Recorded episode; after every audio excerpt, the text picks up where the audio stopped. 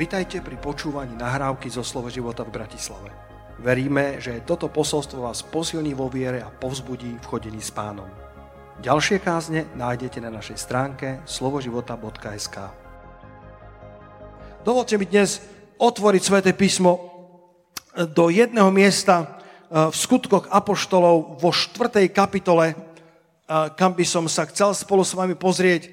A Lacko, dal som tomu takýto názov, dal som tomu takýto leitmotív, aby ste si to mohli zobrať domov a, a rozímať o tom, čo dnes budem hovoriť. A tá, ten názov je, že, že skutoční priatelia ťa vyvedú z radiácie.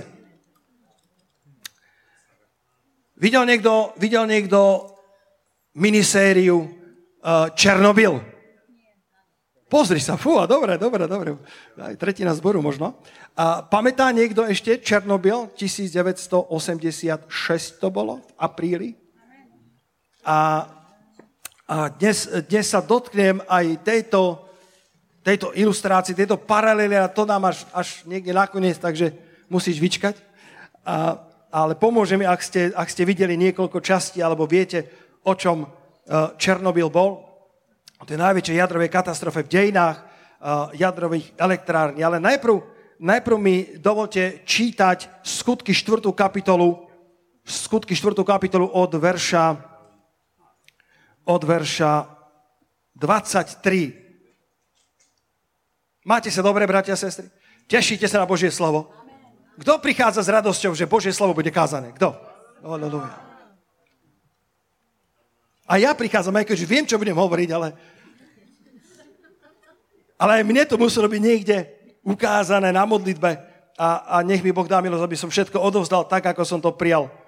A ešte lepšie pod mocou Sveta Ducha. Od 23.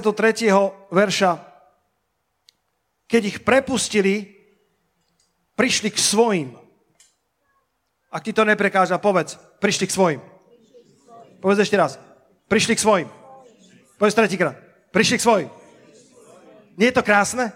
Keď ich prepustili, boli, boli prenasledovaní pre meno pánovo, boli, boli, boli perzekovaní, pretože kázali Krista, uzdravili chorých ľudí.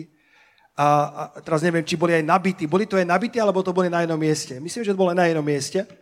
Ale, ale boli v tlaku, celý, celý ľud izraelský bol, uh, bol v takom pnutí, pretože povstávala tu nová viera o akomsi Ježišovi Nazareckom, o ktorom títo ľudia istili, že žije.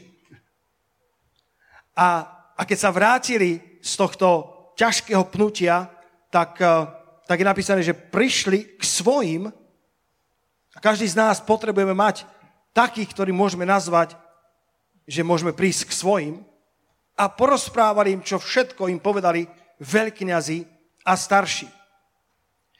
Keď ich počuli, jednomyselne pozdvihli svoj hlas k Bohu a povedali, pane, ty si stvoril nebo a zem, more i všetko, čo je v nich. Boli prenasledovaní pre meno pána, lebo hovorili o Ježišovi Kristovi. Neviem, ako vy, ale moja otázka dnes je, nakoľko sme my pripravení ísť za Ježišom Kristom a byť poslušní evanieliu napriek prenasledovaniu, ktoré by mohlo prísť. Nakoľko sme my ochotní ísť za Kristom nielen kvôli benefitom, ktoré kresťanstvo ponúka, a kresťanstvo ponúka mnoho benefitov. Môžete povedať amen na to?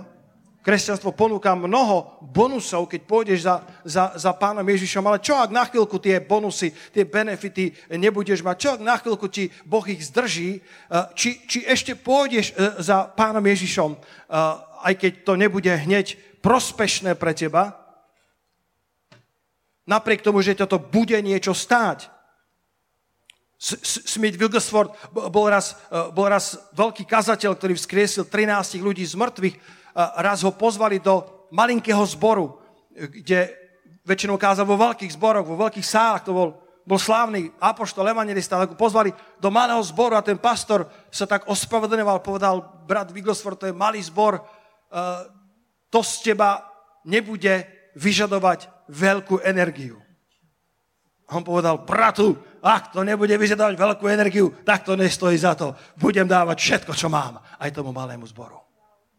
Bratia a sestry, kresťanstvo nás niečo bude stať.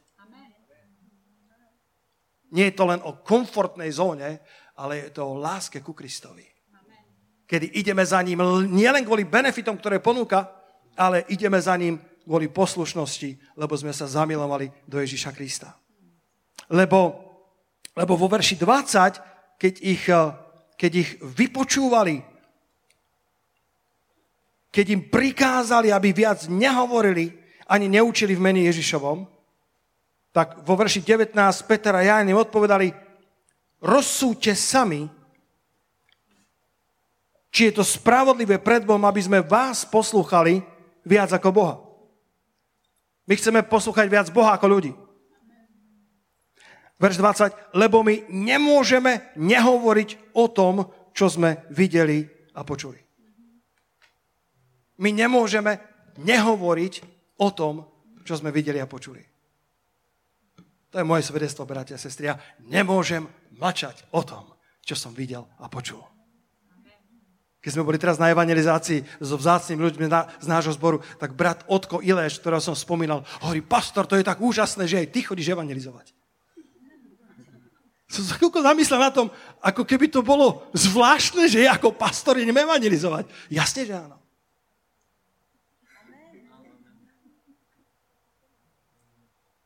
Svedčil som jednej vzácnej pani, volá sa Carmen, modlívam sa za ňu, som jej slúbil, že sa bude modliť. 20 rokov buddhistka. A ja 28 rokov kresťan. Halelúja. Kto je viac? A aké, aké aké úžasné, keď, keď, som je mohol, keď som je mohol dať to nádherné, slávne evanielium. Aké nádherné, že som mohol svedčiť o tom, Igor, čo som videl a počul. Nie, nie počul tu, nie videl tu, ale kto z vás zažil Ježiša Krista naozaj autenticky? My sme niečo videli a niečo sme počuli a nemôžeme o tom mlčať. Bola jedna, jedna pani, už sme odchádzali z evangelizácia cez, cez to námestie Hviezdoslavovo, kde, kde boli tie, tie trhy, alebo čo to bolo, korunovačné slávnosti, strašne veľa ľudí. Ona si moped tlačila cez celé námestie.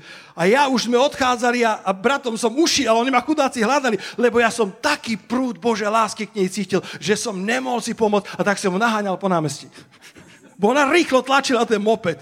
A keď som mu zastavil, hovorím, prepáčte, neprekáža vám to? Ona, čo chcete? A ja hovorím, takú Božiu lásku k vám cítim. A dal som jej, dal som jej e, letáčik, dal som jej trošku zo slova Božieho a cítil som, že niečo tam zakliklo z neba, že niečo tam zakliklo od pána. A rozmýšľal som, páne, kto vie, koľkých takýchto ľudí jedného dňa stretnem v nebi.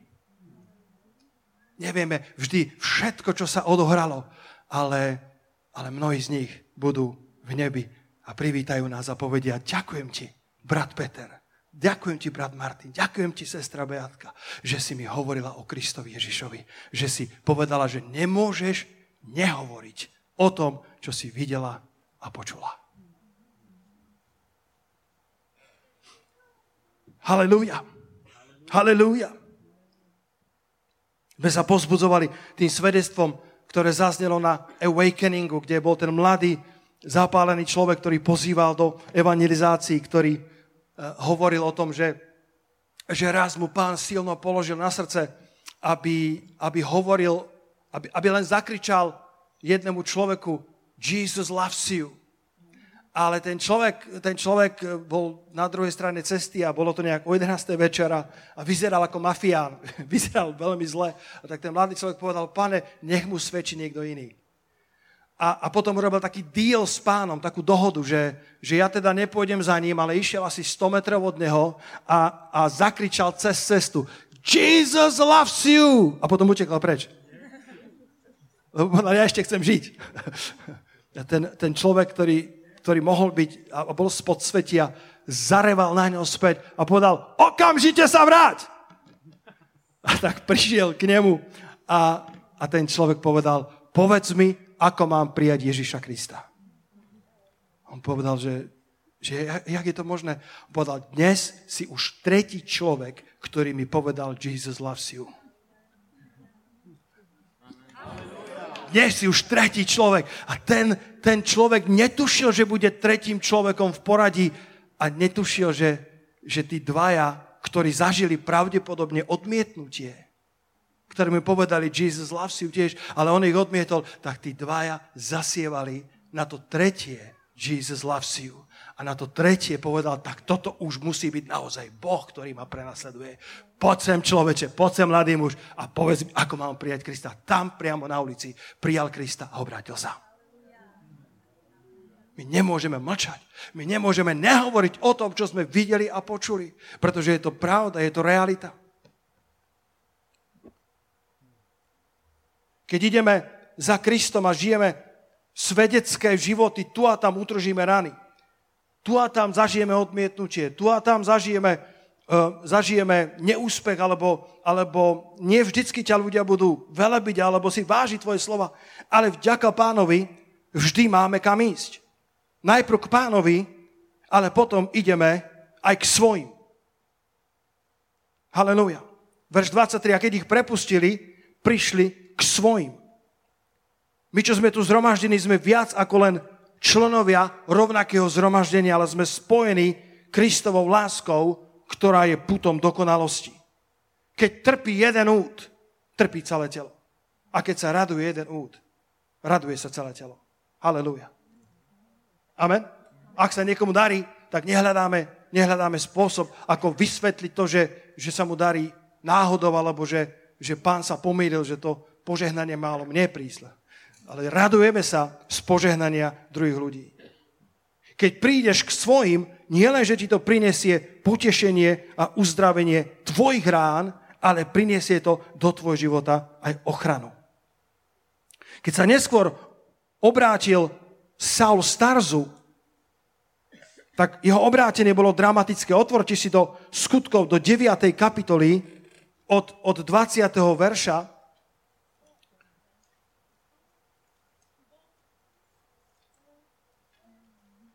Skutky 9. kapitola od 20. verša.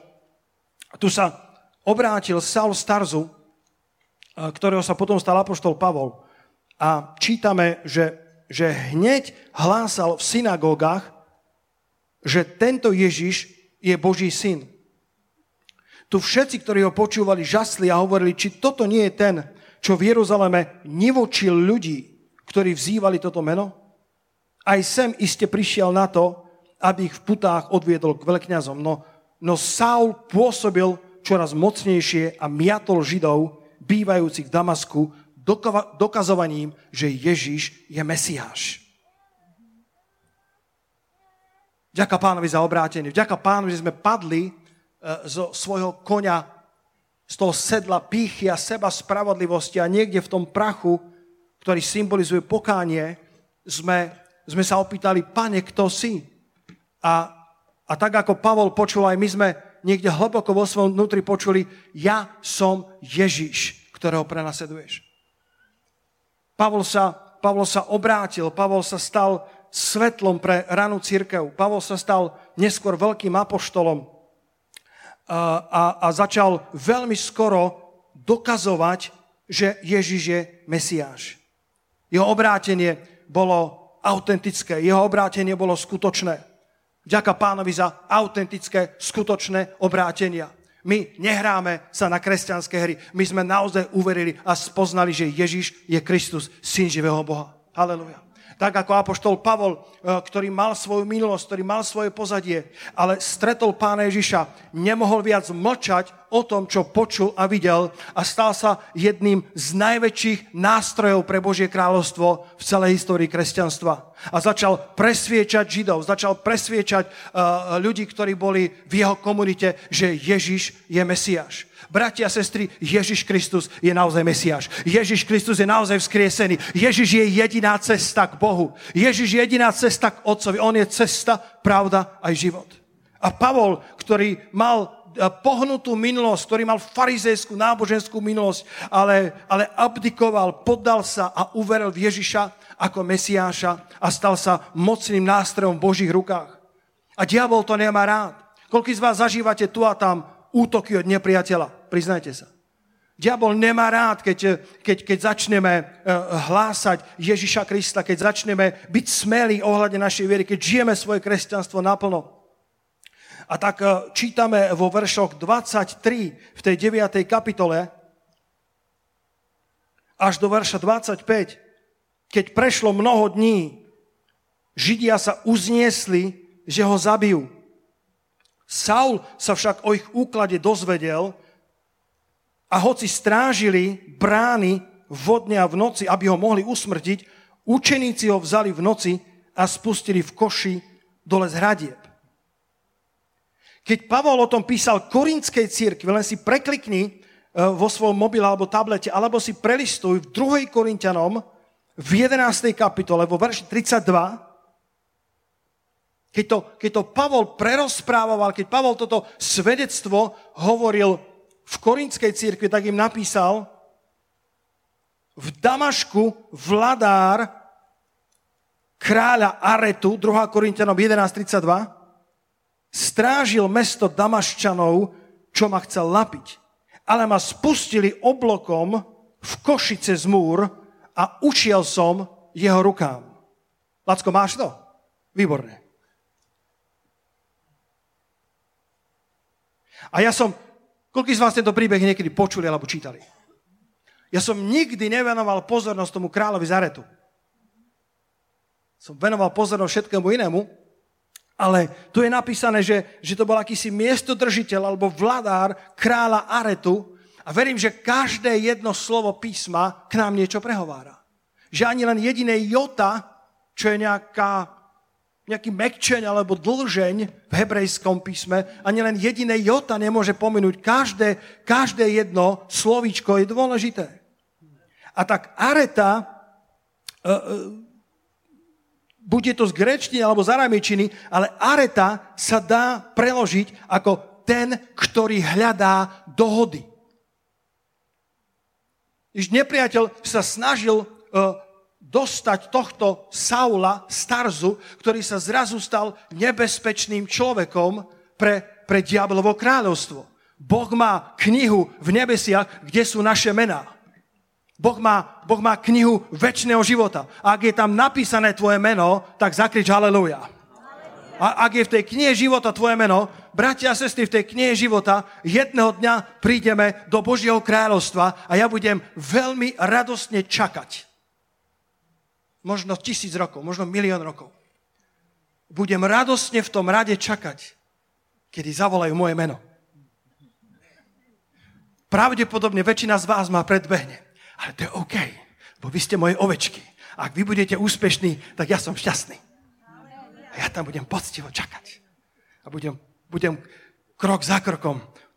Pôjdu etiopčania, pôjdu milión ľudí z, z Južnej Kóre od Yongiho Cha a potom, a potom pôjde Janko Lacho, biskup a potom, a, potom a, a tisíce ľudia budem verne čakať na jeden, jeden, jeden hlas aniela, kedy sa tá veľká kniha otvorená a jeho prst prečíta Peter Čuzík z Bratislavy. Tu som, pane.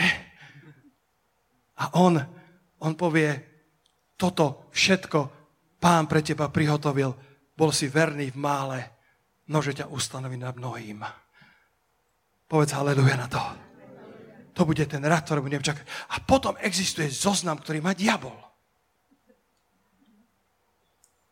A tam sa usilujem ísť vyššie a vyššie. Zoznam, kedy, kedy, chce, kedy chce zničiť Saulov starzov. Kedy má, kedy má zoznam tých, ktorí mu robia veľa škody v jeho kráľovstve. A tam chcem stúpať. A to ste nepochopili. Tam chcem ísť. Tam, tam, tam si dovolím ísť. Tam, tam by som...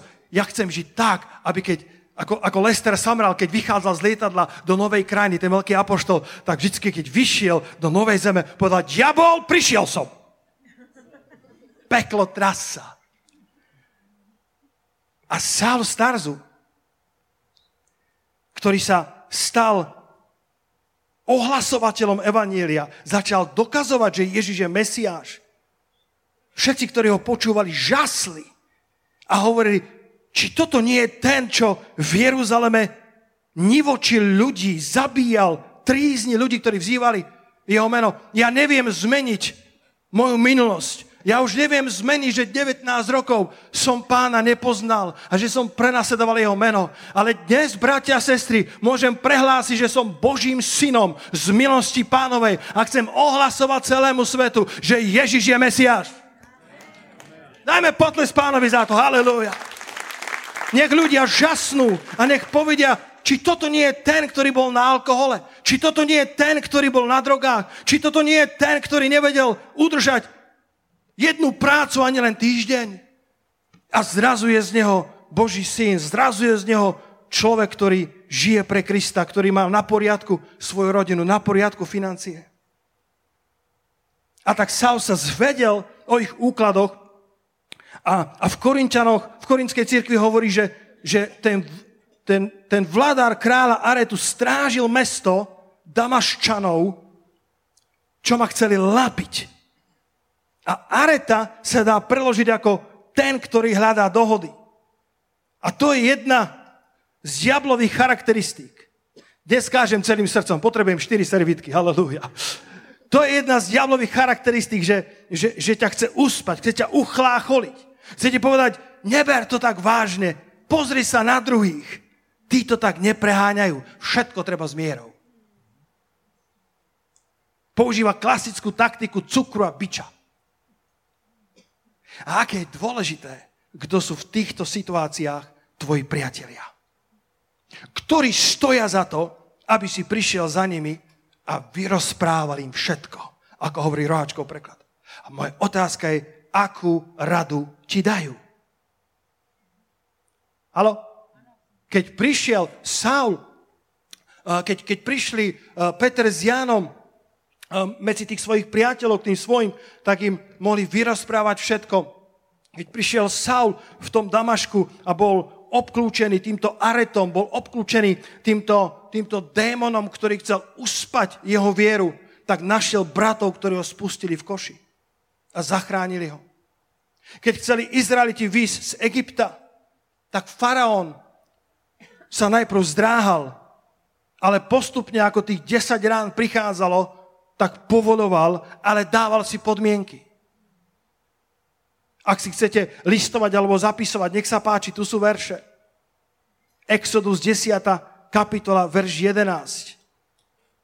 Tam tá prvá podmienka bola, chodte, ale ženy a deti nechajte tu. Inými slovami, dobre, ak si sa už obrátil ty, tak ostatných nechaj na pokoji. Vy teda mužovia choďte, ale ženy a deti nechajte tu. Nechaj tu svoju rodinu. Ty si svieť pre Krista, ale ostatných neotravuj s tým, s tým vzácným evanílium. Je príliš mocné. Ale milovaní, chcem tu dnes prehlásiť, že Boh chce, aby do Božieho kráľovstva išli celé naše rodiny. Celé naše rodiny mladí i starí, všetky generácie. Pozri sa na to nádherné Mojžišové prehlásenie v Exodus v 10. kapitole vo verši 9. Keď faraón povedal, vy chodte, ale ženy a deti nechajte tu, Mojžiš riekol, všetci pôjdeme, mladí i starí, naši synovia i naše céry. Myslel sa, že vás to natkne, aleluja. Že všetci pôjdeme. Nepriateľ chce, aby ženy a deti zostali. Nepriateľ chce, aby, aby, aby rodiny boli neúplné, ale, ale náš pán chce, aby sme všetci išli. Mladí i starí, naši synovia i naše céry. To druhé, čo povedal, je, je v 10. kapitole Exodus 24. Chodte, ale bez dobytka. Iďte, slúžte hospodinovi, len svoje drobné stádo a svoj dobytok zanechajte tu. My dnes nesejeme až tak a dobytok už teda vôbec nemáme. Na to siate sa ti tu zdvihlo dosť rúk, Martin. Koľký máte dobytok? Pozor, pozor, sú tam aj takí, sú, sú. Potom ťa s nimi zoznámim. To sú moji priatelia. Oni majú nejaké ovečky máte, alebo čo máte? Ovečky. Ale väčšina z nás nemá dobytok. O, o, čo, o čom tu hovorí? O čom tu hovorí Božie slovo? Hovorí tu o tom, že dobre, ty teda chod za Ježišom, ale neber ho do podnikania. Neber ho do svojej práce, neber ho medzi svojich kolegov na školu, už určite nie je akademická pôda, určite nie je vhodná. Ty choď, ale dobytok nechaj tu. Milovaní, ak ste tu podnikatelia, Ježiša berte do svojho podnikania. Ježiš je výborný podnikateľ. Ježiš je veľmi zručný podnikateľ. Ježiš, Ježiš rozumie podnikaniu, keď celú noc pracovali a nechytili ničoho. Ježiš prišiel na tú loďku a povedal, povedal, zahodte na pravú stranu a budete mať veľký úlovok. Ježiš vie veľmi dobre, kde sú klienti. Ježiš vie veľmi dobre, kde je, kde je hojnosť. Ježiš vie veľmi dobre, ako ti pomôcť s podnikateľským plánom. Vezmi Ježiša do svojho podnikania. Neber ho iba, iba tu na nedelu, ale ber ho aj tu na nedelu. Halleluja. Aj to musíme dneska hovoriť. Ale zober Pána Ježiša, zober svoju vieru do svojho každodenného života, lebo Ježiš sa vyzná vo všetkom. Faraón, ktorý je obrazom na nepriateľa, by chcel, aby sme išli, ale bez dobytka. Len chodte a slúžte hospodinovi, akorát svoje drobné stádo a svoj dobytok zanechajte tu. Ale ty vezmi Pána Ježiša, ty vezmi vieru aj do svojho pracovného týždňa. Hovor ľuďom o Kristovi. Povedz amen na to. Hovor ľuďom o Kristovi. Mám jedného priateľa, e, ktorý mi rozprával ešte, ešte dávno. E, oni, oni boli tí, ktorí, e, ktorí opravovali fresky. Ako sa to povie? Takí tí štukatéri, alebo reštaurátori. A, a mal, mal, on bol spasený a mal, mal priateľa, ktorý, ktorý vôbec, vôbec nebol v kresťanstve orientovaní a nič lepšieho nenapadlo, ako počas toho, ako po rebriku chodili hore a dole a reštaurovali, tak mu púšťal moje kázne. Ešte na starých kazetách. A viem aj, ktorú kázeň mu púšťal a tá kázeň nebola veľmi evangelizačná. A ten človek najprv nerozumel skoro ničomu z tých kaziet, ale že vypočuli 20 krát tú kázeň. Tú istú. A na 20 krát mu to začalo dochádzať a obrátil sa. Ďaká pánovi, že ten brat zobral kazetu nedokonalého kazateľa, ako som ja, ale vzal tú kazetu. A viete, čo oslovilo toho, toho mladého štukatéra alebo reštaurátora? Na ten nejaký 18. 19. krát povedal, fúha, ten kazateľ znie ako, ako, ako športový komentátor. oslovilo ho, že, že to hovorím s takým nadšením a niekde tam to prekliklo a začal počúvať a Božie slovo ho zachránilo. Ďaká Bohu, že ten človek zobral Krista do svojej práce a získal jednu dušu pre pána. To nie len o tom, aby si zobral pána Ježiša do svojho podnikania, aby sa ti viac darilo, ale čo tvoji klienti, čo tvoji obchodní partnery, či si oni nezaslúžia počuť tú veľkolepú zväzť Evanelia, či si oni nezaslúžia počuť o tom, že Ježiš je naozaj Mesiáš, halleluja, či si nezaslúžia počuť o tom, že je nádej pre ich život, že je nádej pre ich manželstvo. A možno, možno, práve, možno práve tam ťa Boh poslal, možno práve preto si v tej práci, aby si mohol povedať, o nádej väčšného života, aby si vydal počet o svojej viere. Faraón chce, aby si ty išiel za Kristom, ale, ale nepleť Ježiša do podnikania, nepleť ho do šiestich dní v týždni. Na ten siedmy si chod do toho zboru, ale nechaj Ježiša doma počas celého pracovného týždňa. A Ježiš ti hovorí, vezmi ma na každý deň. Vezmi ma do svojej školy. Vezmi ma do svojich podnikateľských stretnutí, do svojich, do svojich klientov. Možno práve preto som ťa k ním poslal, aby si im otvoril cestu Evanília. A tretie, čo urobil nepriateľ, to, to areta, čo znamená, že ťa chce uchlácholiť, že chce spraviť s tebou dohody, že chce spraviť s tebou deal. Už keď si teraz spasený, tak, tak nesvieť príliš. Nech, nehovor to svojej rodine, nehovor to vo svojej práci, vo svojom podnikaní. A to tretie je Exodus 8, verš 28. A faraón povedal, ja vás prepustím, aby ste obetovali hospodinovi svojmu Bohu na púšti. Len neodchádzajte ďaleko.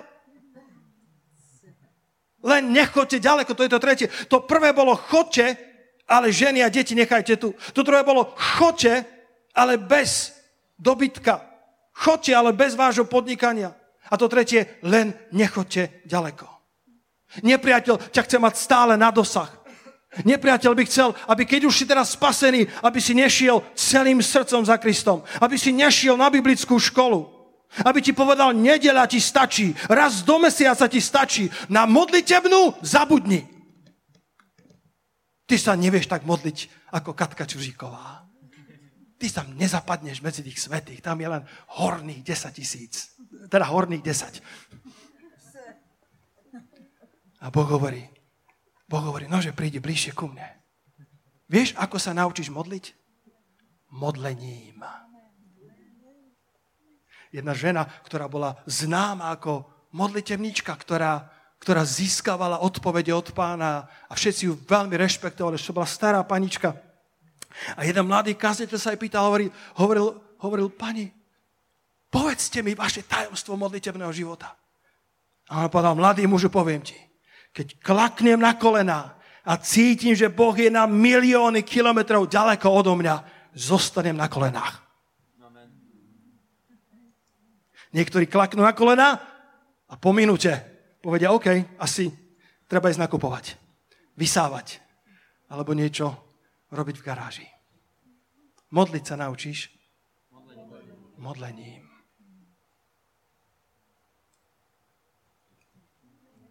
Modliť sa naučíš modlením. Jeden brat, jeden brat hovoril svedectvo, ako sa,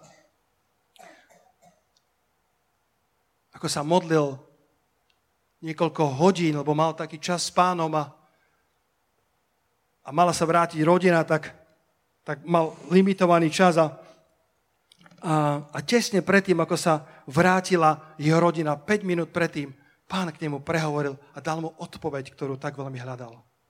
A hovorí, pane, to si nemohol skôr. Nemohol si skôr ku mne hovoriť. A pán mu povedal, keby som to hovoril skôr, tak hneď po odpovedi ideš.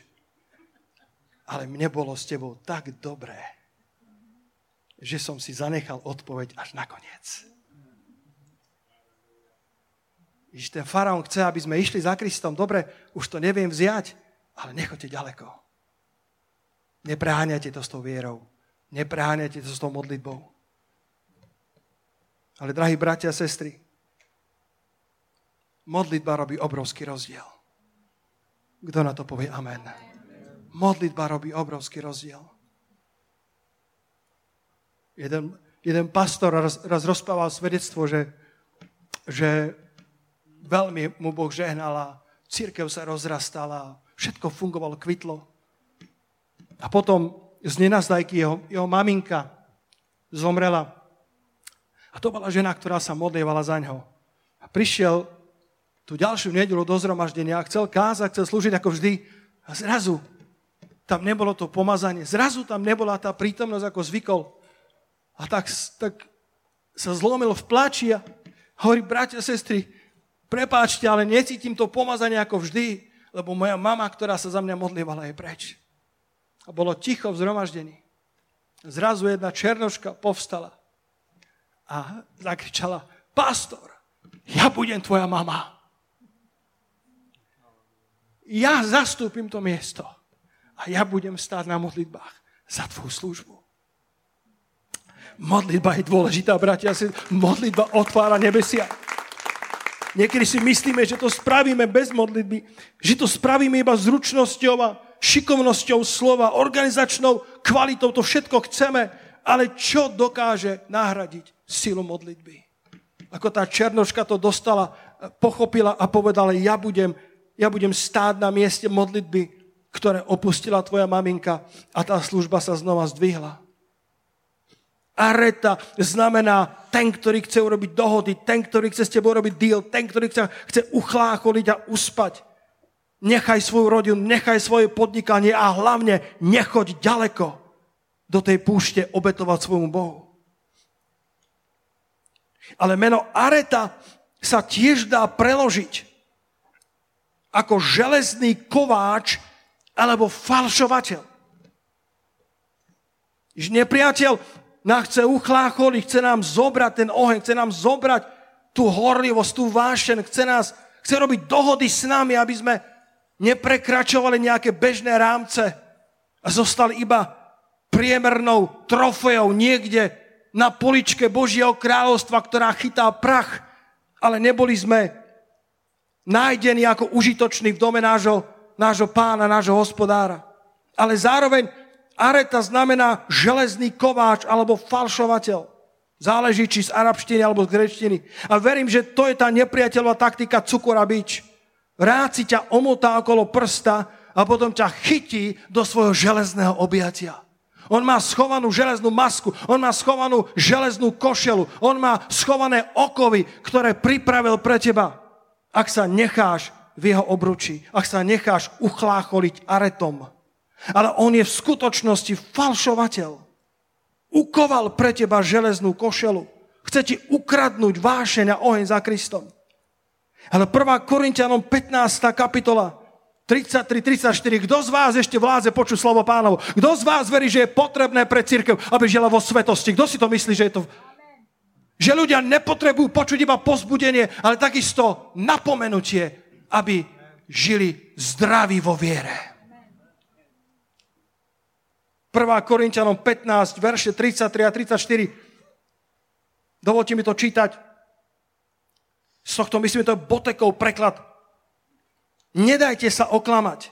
Povedz to susedovi, ak ti to neprekáža. Povedz mu, nedaj sa oklamať. Daj pozor na toho aretu, daj pozor. On je chlácholiteľ, ale zároveň je to falšovateľ, je to majster falše. Je to majster pretvárky. Nedajte sa oklamať. Lebo zlá spoločnosť kazí dobré mravy.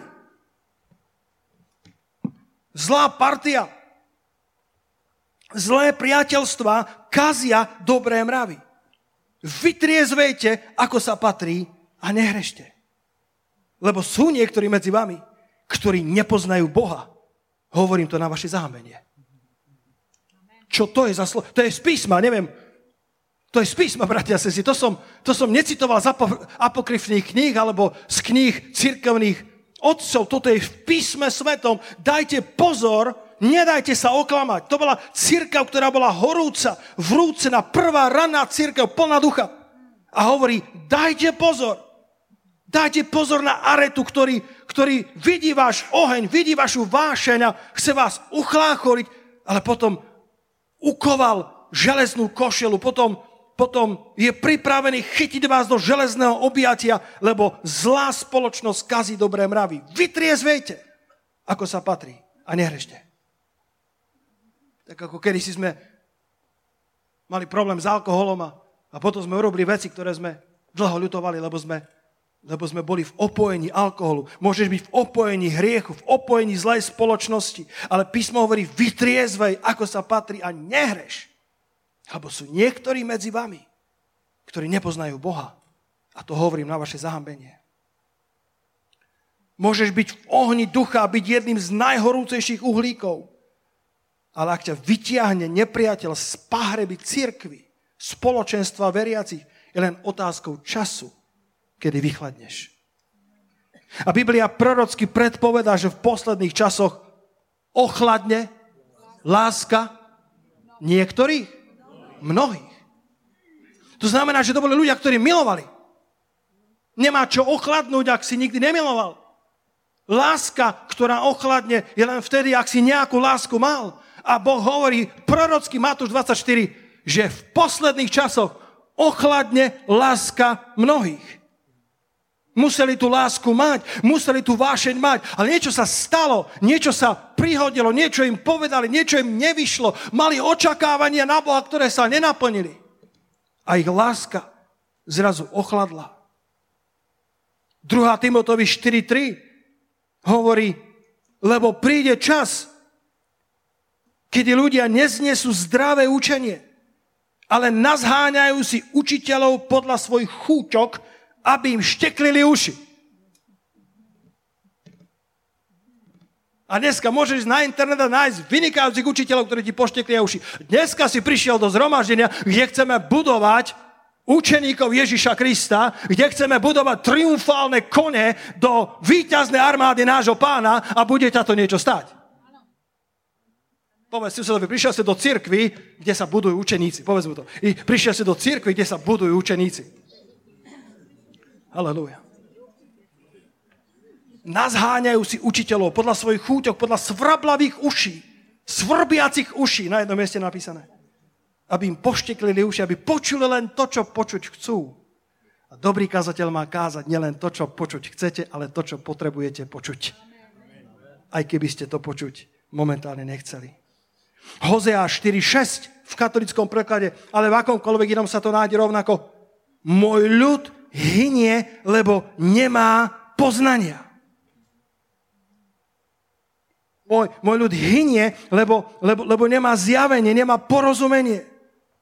Tá, tá areta ťa uchlácholí a potom uková železné okovy. Vieš, podľa čoho poznáš, že človek je závislý? Že je presvedčený, že nie je závislý. Každý psychológ ti povie. Každý dobrý alkoholik ti povie, že s tým môže kedykoľvek prestať. Halo, ste tu či nie? Každý gambler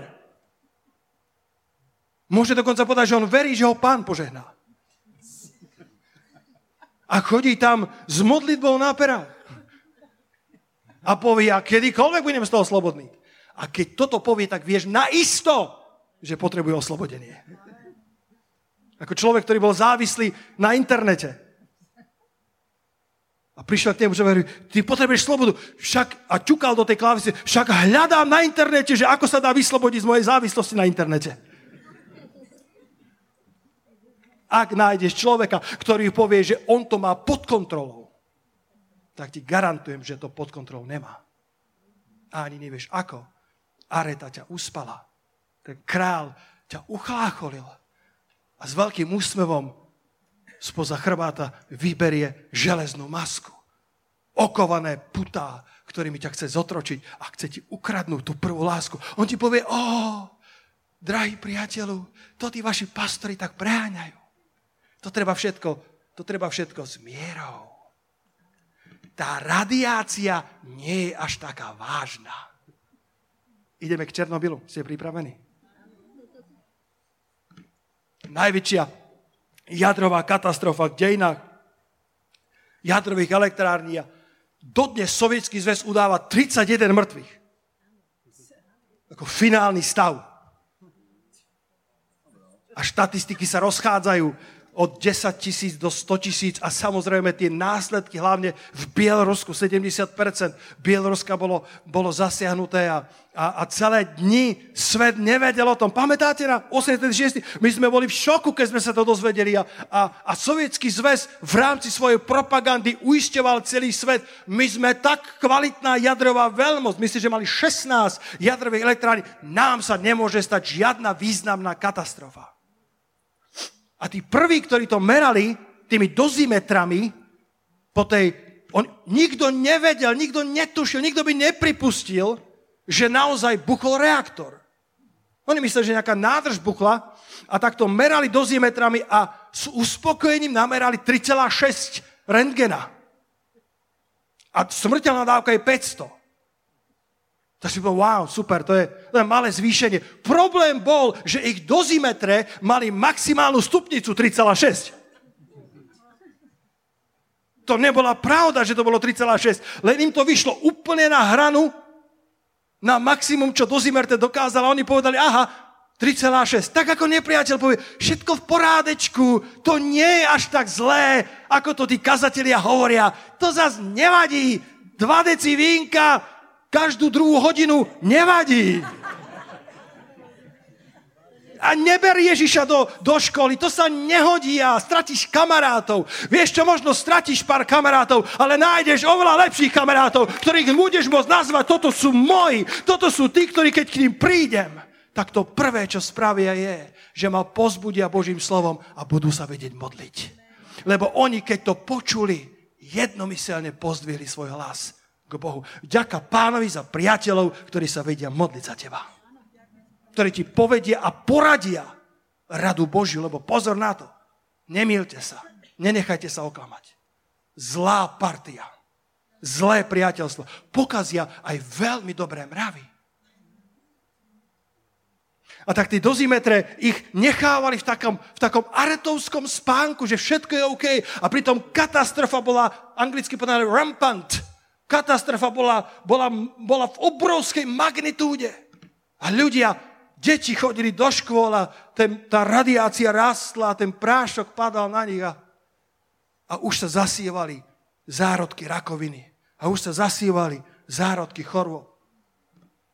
A potom mali jeden kvalitný, ale ten bol v trezore. A o toho nemá nikto kľúče.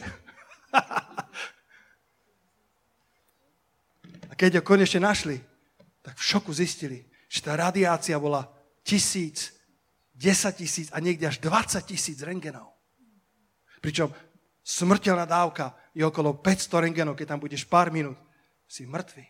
Do pár dní. Diabol je takýto majster propagandy, ktorý povie, ten hriech až tak nie je zlý. To je len 3,6. To ustojíš. A to nie je pravda. Keby si mal skutočný dozimeter, keby si mal skutočné Božie slovo, tak ti ukáže, že tá radiácia tam, kam ideš, je tisíc rengenov, dve tisíc a na to nie si stavaný. Si stavaný pre čistotu. Tam sa ti, tam sa ti darí. Dobre, to je tvoja skutočná identita, keď chodíš vo, vo svetosti pred pánom. To je nádherné, keď máš čisté svedomie. Pamätáte pastora Vitaleja? Jeho kázeň bola, že si musíš zachovať čisté svedomie. Lebo to niektorí odstrčiac stroskotali čo do svojej viery. Lebo ten dozimeter, nepriateľ falzifikát, ti ukazuje, že všetko je OK, ale Boží originál ti ukazuje, toto je veľmi radiačná zóna, nebezpečná pre teba. Utekaj preč. Utekaj, utekaj do toho, do toho koša modlitby, do toho pletenca viery, do toho pletenca svetosti, ako tí, tí bratia v noci spustili Saula Starzu z toho obloka, aby, aby unikol zo zovretia Aretu. To falšovateľa. Potrebujete dobre poznať Božie slovo. Môžeš to povedať susedovi na pozbe. Dobre poznaj Božie slovo. Dobre ho poznaj. Viete, ako, ako to hovoria v bankovom sektore? Dušan, budeš vedieť, Martin, budete vedieť. Ak chceš, ak, chceš, ak chceš poznať falzifikát, tak nemáš šancu, aby si sa naučil všetky nuancy falzifikátov bankoviek, lebo každý týždeň vznikajú nové.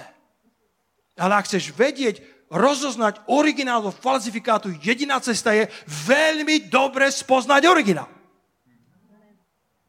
Lebo ten originál má množstvo ochranných známok, má množstvo vodotlačí, má množstvo špeciálnych identifikácií, ktoré ho jasne oddelujú od každého falzifikátu, nech vyzerá akokoľvek podobne. Ak sa chceš, ak chceš zabrániť tomu aretovi v tom chladnom, desivom zovreti, tej radiácii, aby zožala e, tvoje vnútro, dobre poznaj Božie slovo. Dobre poznaj Pána Ježiša. Dobre poznaj Svetého Ducha. Lebo len vtedy dokáže rozpoznať, čo je napodobenina akokoľvek dobrá a čo je skutočný originál. Reaktor naozaj vybuchol a do pár dní už to nemohli ututlať pred celým svetom, ale stále sa snažili hovoriť, že, že, že žiadna dramatická katastrofa nenastala. A tam hore na streche zistili, že majú grafit, ktorý, ktorý bol ktorý bol nesmier radi, radioaktívny, to bol ten výbuch toho reaktora. A, a tam sa nachádzali, myslím, tri úrovne do 2000, do 10 tisíc a do 20 tisíc rentgenov a tam to nikto nemohol upratať. Lebo len vôjdeš, zomrieš. A tak, tak vymysleli lunochody, ktoré mali byť vyslané na mesiac, tak poslali tam lunochod, ktorý nesmie byť príliš ťažký, aby sa neprelúpil a zvládal tie dve tisícové zóny rengenové. Tie zvládal. Ale vyššie už nie. Kazil sa. A tak prekonali svoju hambu a ponížili sa po týždňoch rokovaní so západným Nemeckom. Ešte v čase studenej vojny. Vyrokovali, že im poslali ich robota, ktorý môže upratať tú strechu, z ktorej sálala radioaktivita všade. A to bolo naozaj, keď odkryli ten kamión, tak to bolo naozaj nemecká kvalita na prvý pohľad. Helikopterov vyniesli tento špeciál, toho špeciálne nemeckého robota, dali ho na tú strechu a zo spodku to joystickom ovládali na diálku a zrazu obrazovky zhasli. A tí sovietskí členovia ústredného výboru hovoria, strátili ste spojenie? A nie, robot to neprežil. A hovorí, a tí Nemci nevedia lepšie vyrábať.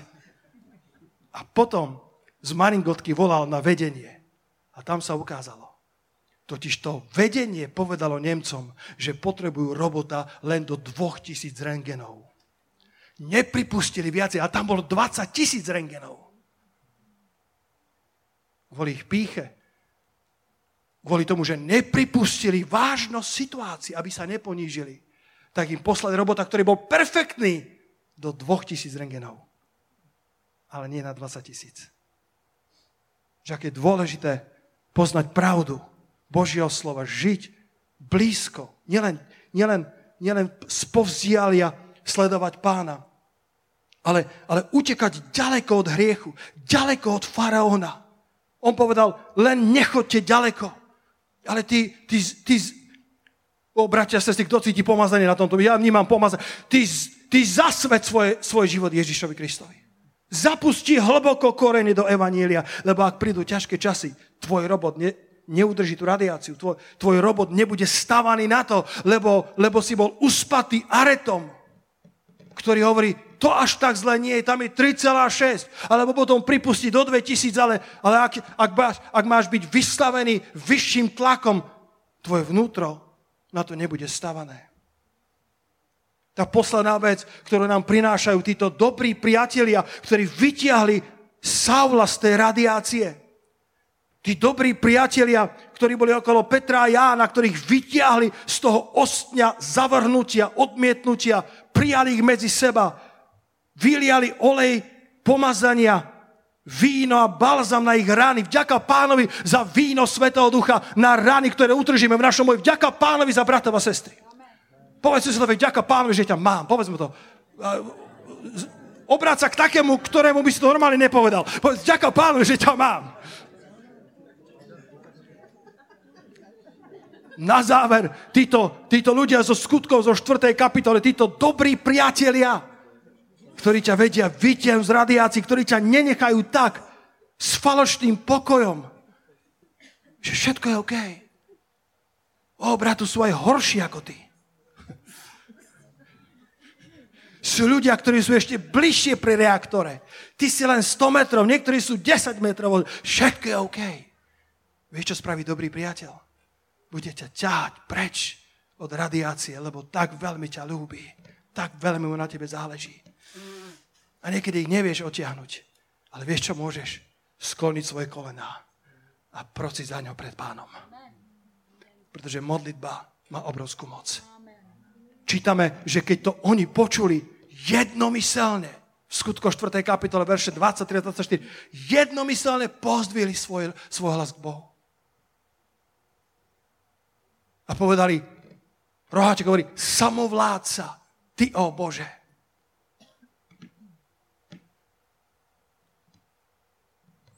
A jeden, jeden preklad, ktorý mám strašne rád, nemám ho napísaný, to prekladá Bože, ty si stále Boh. Ja neviem, kde sa nachádzaš. Možno si v epicentre, možno, možno ťa Areta uspal. A možno ťa Areta poviazal svojimi železnými, kováčskými výmyslami. Možno ťa poviazal a ani o tom nevieš. A dnes sme prišli s týmto posolstvom do tvojho života, ako keby som kázal iba tebe. A ja dnes za teba pozdvujem svoj hlas k Bohu. A chcem ti povedať, že Boh je stále Boh uprostred toho, kde si Boh je stále samovláca. On je stále ten, ktorý učinil nebo a zem, i more, i všetko, čo je v nich. On, on, on má stále tvoj život pod kontrolou. On je stále ten, ktorý ťa môže vyslobodiť. Nech by tvoja závislosť bola akokoľvek hlboká. Nech by tvoja jama bola akokoľvek hlboká. Neexistuje tak hlboká jama, že by ťa Kristus ne nedokázal vyťahnuť. A čím viacej si bol tlačený nepriateľom, možno o to viacej si ťa Boh použije keď ťa ľudia uvidia, budú žasnúť a povedia, čo tento, tento predsa bol s nami v párty, tento bol predsa lídrom našich, našich hriešných výletov. A čo sa to s ním stalo? A ty povieš, to je Ježiš Kristus, to je jeho milosedenstvo, to je jeho dobrota. Nemôžem nehovoriť o tom, čo som počul a videl. Priatelia, zmierte sa s Kristom, zmierte sa s Bohom. To je to posolstvo, ktoré nesieme tomuto svetu. Dajme veľký potles pánovi za to. Halelujá. Už budem končiť ešte chvíľočku. Už títo správni priatelia, najsprávnych priateľov v živote je jedno obrovské privilegium. Raz to povedal Lester Samral, bol nás asi 700 pastorov zhromaždených, starý pán, ale ešte plný síly Ducha Svetova zahlásil, povedal, ak v živote nájdeš dvoch alebo troch dobrých priateľov, uspel si v živote. A ja som ho počúval. Hovorí, to nemyslí vážne človek, ktorý mal v South Bende mnoho tisícovú církev, človek, ktorý cestoval po celom svete, precestoval viac ako 100 krajín. A on hovorí, dvoch alebo troch priateľov? Skutočných priateľov? Kto si myslí, že mal pravdu? Máš mnoho známych. Máš mnoho ľudí, ktorí, ktorí sú s tebou, keď je všetko dobré. Máš mnoho ľudí, ktorí ťa pozbudzujú, keď sa ti darí, ale keď je zrazu ťažko, kde sú? Ja to hovorím o, o tom tieni, poznáte? Zlý priateľ je ako tieň. Keď svieti slnko, Nezbavíš sa ho. Keď zájde za mraky, nenájdeš ho. Keď si viete slnko a tebe sa darí, ty si populárny, máš peniaze, máš vzťahy, je ti tam zapetami. Ako taký malý psík. Lebo sa chce pokriať v tom svetle. A zrazu v každom jednom z nás môžu prísť chvíle, kedy slnko zájde za mraky. Ono je stále tam. To je zjavenie pre niektorých z vás ale je za mrakmi. A vtedy, keď ho najviac potrebuješ, tak je ako tieň. Nenájdeš ho. Buď dobrým priateľom, ktorý sa pridrža vernejší ako brat. Nie len v dobrých časoch, ale v ťažkých časoch. Tak ako tí učeníci, ktorí dostali v skutkoch 9 SMS-ku v noci od Apoštola Pavla. Bratia, areta ide po mne falšovateľ, železný kováč. Chce ma zabiť. A bratia boli pripravení o polnoci odpovedať. Možno WhatsApp dostal, neviem. Možno bol na Messengeri. A prišli a spustili ho. Ukáž ten obrázok, nech vedia. To je môj prvý. A spustili ho v tom pletenci, spustili ho cez okno v tom koši. Preč z radiácie diablovho dosahu. Spustili ho preč z obklúčenia toho aretu a zachránili jedného veľkého apoštola. Povedz spolu so mnou, vďaka Bohu za modlitbu. Dokonca my, ktorí sme na tomto mieste, máme mnohí z nás ešte aj dar Svetého Ducha a modlíme sa v nových jazykoch. Možno ste to ešte nepočuli. Znie to niekomu ako hebrejčina, niekomu ako aramečina, niekomu ako gréčtina alebo neznámy jazyk. Ďaká pánovi za, za dar nových jazykov. Kto na to povie amen? Ďaká pánovi za to. E, som to niekde čítal na záver, že v druhej, druhej svetovej vojne, v druhej svetovej vojne, keď, keď Japonci aj Nemci uh, chceli rozlúštiť tých, tých rádiospojovačov, ktorí boli a chceli vedieť, čo robí Amerika, čo robí, uh, čo robí ich nepriateľ, tak sa im darilo rozlúsknúť ich kódované reči a, a vedeli dopredu, kde americká armáda pôjde. A tak pozvali urobili takú fintu, že pozvali ľudí z kmeňa Nava, Navaho, alebo Navajo sa to píše, ktorí, ktorí boli tak malý kmeň, že nikto nevedel ich jazyk. Nemali žiadne učebnice. Navaštinou. Nikto nerozprával, len týchto pár tisíc ľudí. A 500 až 700 z nich pozvali do tej armády, ktorí sa stali týmito rádiospojovateľmi a hovorili všetky informácie od svojich amerických generálov, od svojich dôstojníkov v navachštine tým jednotlivým rádioperátorom a tak Japonci si lámali hlavu, čo je to za kódovaná reč. A to bola navaština, ktorou nikto nerozprával, len pár tisíc ľudí na celej zemi. A volali ich code talkers rozprávači v kódoch. Keď my sa modlíme v nových jazykoch, nepriateľ načúva a nechápe, že kam to ide tá Božia armáda, lebo hovoríme tajomstvá Božie a veľké veci pánové v novom neznámom cudzom jazyku. Ďakujem Bohu za modlitbu v jazykoch. Častokrát, keď sa modlím v nových jazykoch, cítim, že Boh ma použije, aby som sa prihováral za niekoľkých ľudí. Aby som sa, niekedy Boh dá výklad a vidím vaše tváre. A modlím sa za vás. A diabol to nevie rozlúsknuť. Nevie rozlúsknuť túto navahštinu. Lebo on nemá ten dar, ale Boh nám dal ten dar nových jazykov. Používajte ho často. Apoštol Pavol povedal, že sa modli v nových jazykoch viacej ako vy všetci. Ale pred ľuďmi chcel radšej povedať pár slov v, v známom jazyku ako 10 tisíc slov v nových jazykoch, lebo vás by to nevzdelalo. Ale vo svojom osobnom živote sa veľa modlieval v nových jazykoch.